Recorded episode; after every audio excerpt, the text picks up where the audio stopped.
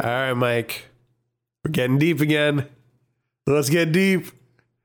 Uh, We're talking about the Imperial blockade of Lothal. don't say that again. I'm going to say it every week. All right. So, during the Imperial occupation of Lothal, the Empire greatly restricted the rights of the planet's inhabitants. Um, as we went over in the first episode, the planet was in economic turmoil. Um, so the Empire implemented a couple programs. One of them is the Imperial Registration Program. I think it was also called like the Imperial Citizens Registration Act or something. So it was, it was featured a couple months before Rebels premiered in this official tie-in blog called HoloNewsNet.com that posted all these videos from the Star Wars HoloNet, or like to take place around the time of Rebels. And in the first video posted, the Imperial broadcaster Alton Kastle, Alton Kastle with a K, okay. reported that Lothal had joined the Imperial Registration Program, whereby all trade had to be authorized by the Empire. So that's why we keep seeing like people getting hassled, but for selling Yogan fruit, and all everyone has to get scanned when they come through because basically the Empire is trying to crack down on rebels and they're trying to crack down on the black market. So basically, they said every all trade has to go through the Empire at this point. Is that why there's that one part in this episode where Lando comments on how many Imperials are on this planet, and Yeah. Kanan kind of Yep. shrugs and goes, "Uh, might have something to do with that." yeah. Um, so it's also why Lando wants that puffer pig so badly because the Empire made it illegal to have mining equipment if you're not an Imperial agent. Hmm. So Lando had to get the puffer pig to mine all the resources from Lothal and then get rich. Um, so any goods arriving or departing, departing had to have Imperial clearance, and all ships were scanned and searched. So these regulations destroyed the local economy, they ruined farms, and local tradespeople were put out of business. So in response, the Empire implemented another program called the Galactic Farm Exchange, where the Empire promised to buy your land from the local population in order to build factories and military installations. Sometimes, as we've seen in other episodes, they also take your land by force if you don't want to quote unquote sell it. Yeah. So it's kind yeah, of a Sumar. quote unquote optional program.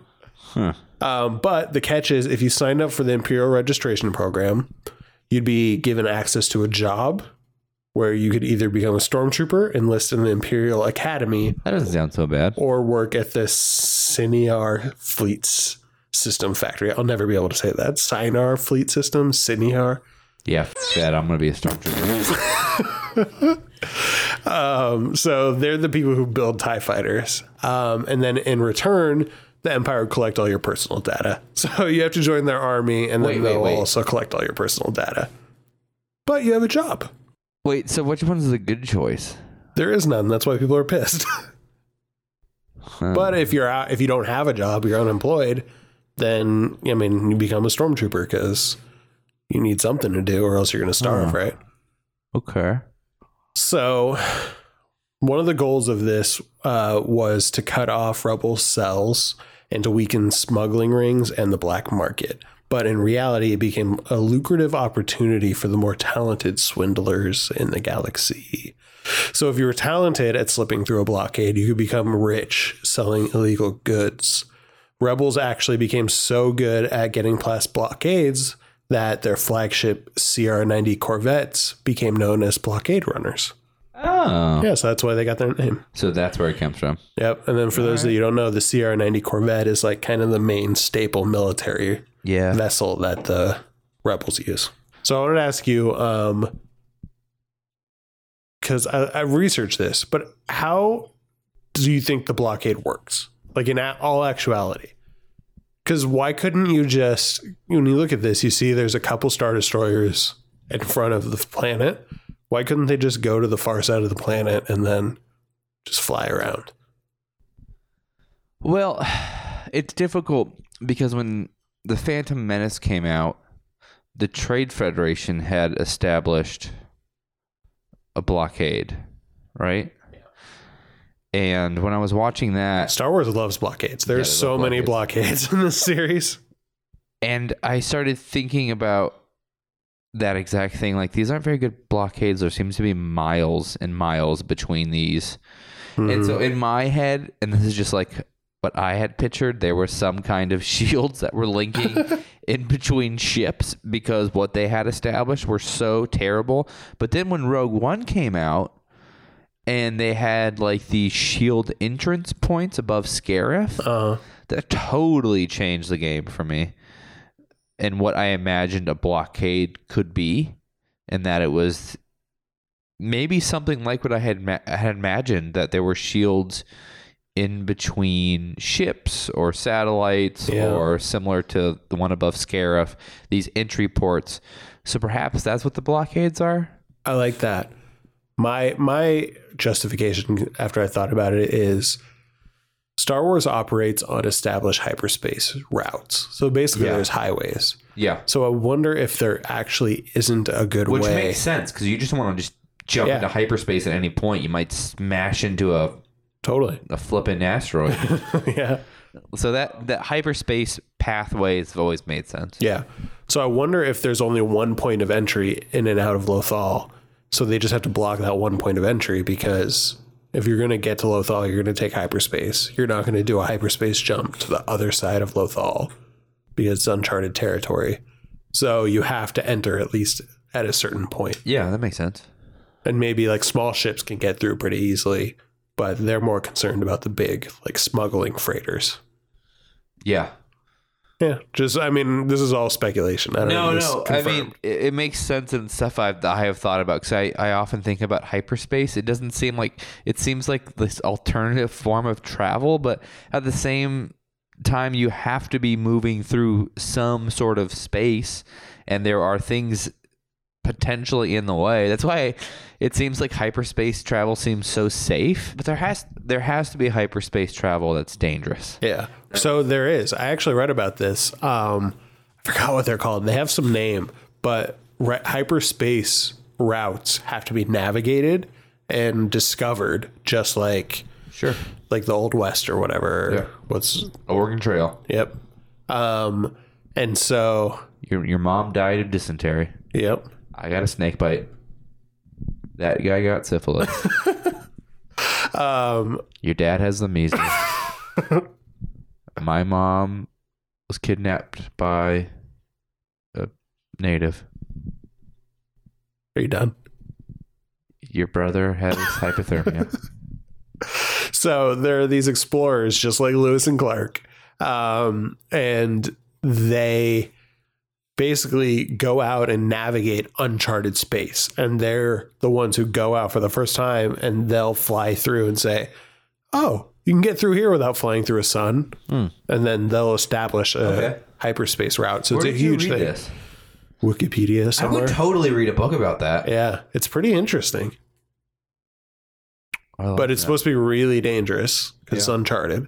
But in wild space. it's a huge thing because these planets, Lothal at one point, didn't have a hyperspace route near it. So that they were kind of by themselves and operated uh, as a self contained community. But then someone charted a hyperspace route to Lothal. So that's why all this new trade is coming in, and all these off worlders are coming in and trying to exploit its riches. Interesting. Yep. That's my deep dive. I like that. I have, Happy I we actually got have so many more questions that I, that I want to ask that I'm not going to. You keep asking. I mean, I could just edit it down. Well, like, okay, so here's this is I don't know, I'm not very science minded. So if you're traveling between galaxies within this universe, So that's an interesting thing about Star is there Wars, though. in between galaxies? Are there are there stars and asteroid fields? So like, what's in between galaxies? Is there crap in between galaxies? There's got to be, right? I don't know. So here's well, so here's the here's one thing I find interesting. They do use the word universe in Star Wars, but most often like the known world in in Star Wars is referred to as the galaxy. So there's just So- one- Ah, it's confusing. I think it's probably just poor writing and poor knowledge of science, but I also feel like the Star Wars galaxy operates as one big galaxy, just a lot of different systems in that galaxy. Okay. Um, so it's kind of a different setup that we're not familiar right, with in our fair. in our space. Sure. Um, Because yeah, because Yeah. their language is called Galactic Basic. yeah, That's like the. a long time ago in a galaxy far, far away. All right. I don't know. So I don't know. It just might be like neighboring planets with like asteroids and Fair. random things in between. Fair. Okay. Yeah, Oh, thanks, Pete. cool. So that's my deep dive. Left me Aren't you very glad we confused. got deep? Don't like you talking like Got that. deep. Why would you do that?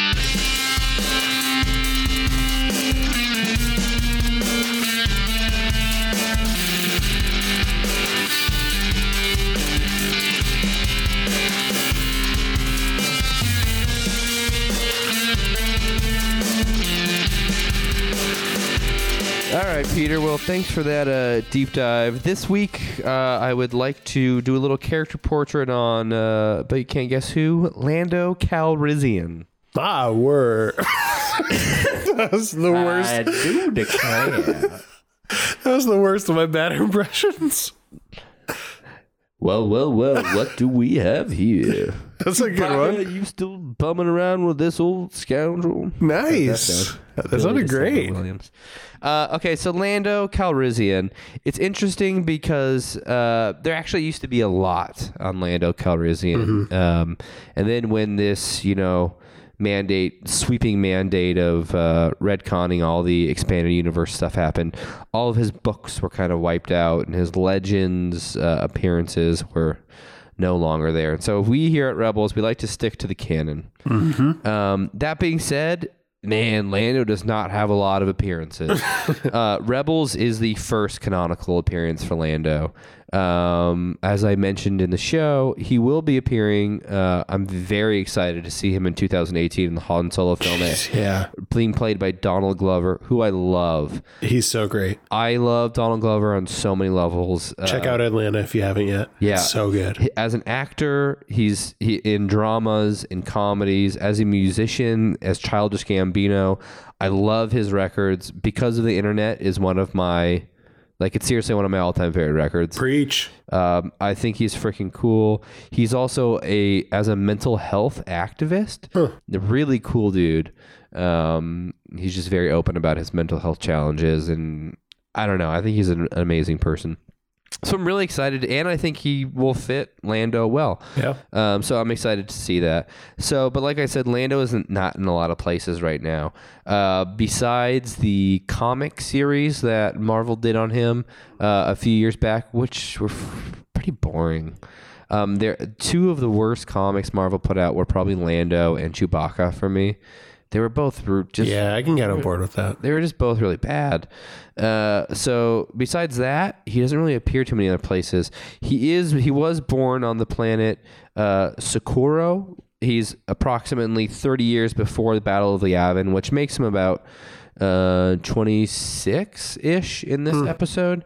Um, so during his youth, he became a smuggler and a gambler. You know, some of the only pro- professions that exist in the Star Wars universe. Uh, you know, and he's you know he's a proficient sabacc player.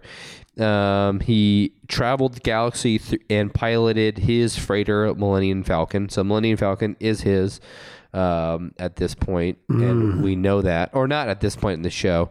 But uh, for most of his life, Millennium Falcon was his. Uh, Wait, so did you were you able to uncover whether or not he was the owner of the Millennium Falcon now, or did still- Han already have it? He was the Millennium Falcon owner. He was the original Millennium. I don't know about original, Yeah, but he I- owned it before Han. I mean, like during during this episode. During this episode, I can't. I could not tell. There's no information, and I think there's no information because the Han Solo movie is going to reveal some of that, Uh, and so I don't think. I'd have to imagine no, because there was no way they wouldn't show it if Yeah, he had it. Yeah. Um. So, but he so he ends up losing the Millennium Falcon to Han Solo in a game of Sabacc, one in which Han Solo cheated in, Mm. which I mean isn't that egregious. given what Lando does. Um, so after losing the Falcon, Cal- Calrissian put it into his days as a smuggler. So that, so I'm imagining at this point he's no longer smuggling because he does not own the Falcon, and so that's why he's getting into the mining business. And so that's one of the reasons he's not smuggling here or driving the Falcon. Um, all the other information we have on him really exist within this episode, the comics, and then Empire Strikes Back, Return of the Jedi. Besides that, there's not much on him currently. Huh. Um, so, th- so that being said, I wanted to have a quick conversation about him in Empire Strikes Back, where I think the funniest thing he does is at the end of Empire Strikes Back, we see him driving the Millennium Falcon. Han has been frozen in kryptonite. Why do I keep saying that? In carbonite. Um, and they're going to Tatooine to save him to rendezvous with Luke. And Ha- Lando is wearing what looks like Han's clothes. I mean, completely wearing his clothes. Yeah. He has his vest and it's completely buttoned up. That's the only difference. And I want to know what you think about this. Is he wearing Han's clothes?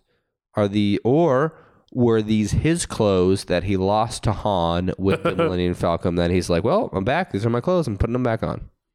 I like that idea. I like the idea that Han inherited Lando's wardrobe with the Falcon. Because that makes sense. And then it was like, oh, cool. Now I don't have to buy any more clothes. and he just started wearing Lando's clothes. Before that, he like was into like bell bottoms and jean vests. Yeah, my other theory is that he's sitting next to Chewie at the end of Empire, and he has to wear Han's clothes because it has Han's scent on them. And so, in that Chewie is something like a dog, you need to you need to make him comfortable. Huh. So in I don't really universe. I don't I don't know this for sure. But in universe, the like red dashes on Han's pants are a specific thing from Yep. the Corellian Yes. military. That's that's the other theory behind those clothes. but you said that Lando's not from Corellia or whatever. No, but that doesn't mean you is? can't, you know, pilot for them because Okay. Yeah, that the- makes sense. One of the other things I've heard about Han's clothes, or yeah, is that exactly that? It is the, the outfit of a Corellian pilot. Yeah, And and, like the the stripes are like his rank in the military or like how many kills he got or something like that. It's Yeah. like it it signifies something. It's like if Yeah. you were a vet and you just like wore camo when you Yeah. got home. But on the same side of the coin, it's like when Rey gets in the Falcon at the end of Force Awakens, she doesn't need to put on a Corellian. So, it's Well, just, so I was wondering- Regardless, it's weird. Well, I was wondering if if uh Lando was part of the same military and so they just coincidentally have the same uniform and so now that Lando's going to war in Return of the Jedi, he's like, "All right, I better put on my war clothes. I'll hang up the cape and put on my war clothes." Yeah, I don't know. Maybe maybe he went to you know join the Corellian ar- military. He's Yeah, not I don't know. He's not originally from there. Yeah, as uh, I've noted, but uh, I don't know. don't know. At this point, he's into mining. As we know, he gets into mining at Bespin, right? He, Yep. Um, gas mining on Bespin. yeah. Type Taberna gas, T- Tibanna. Tibanna gas. Tibanna yeah, gas mining. Yep. Um, so, so that's a little cool. What Uh, I want to know, I'm not that into Lando actually as a character in general, but Yeah. I feel find it weird that he's the one character we have no record about what happened afterwards. We generally know after Return Well, of the Jedi. okay, we so generally interesting- know. everyone Interesting knows. note on that. Yep. Uh, Lawrence Kasdan, who co-wrote uh, Return of the Jedi and co-wrote, uh, did some co-writing for Force Awakens, was asked in an interview about Lando um, and if we were going to see any more of him. And he, Lawrence Kasdan, responded that we have not seen the last of Lando in any way, shape, or form. And I'm like pretty sure it's exactly what he said Interesting. which infers that well it either means that we're going to see him in this Han Solo movie and he knew that or that we are going to maybe be seeing him in some of the later episodic films Huh. but Kasdan confirmed that Interesting. Yeah, I'd, I'd be interested to see what he got up to. yeah so uh, yeah there's a little a quick snapshot of Lando Calrissian hope Awesome. you enjoyed Thanks, Mike. yeah All right, everyone. That's all we got. Remember, you can always find us on social media by searching Rebels Rebels Pod. Uh, email the show rebels rebels pod at gmail.com Mm-hmm. or you know what? Leave us a review on itunes and you know if it's Tell us, tell us what uh, what color lightsaber uh, you would have and how long would it be. all right yeah that's a good one. If, if we like what you wrote on the resp- on the review we'll read it on the show. Or when you leave a review, even better, tell us what your scale system is, oh good and one. we will present those scales on our show. definitely. So cool. please do that. And uh, until next time, friends, be brave out there, and don't look back. Don't look back. later Peace.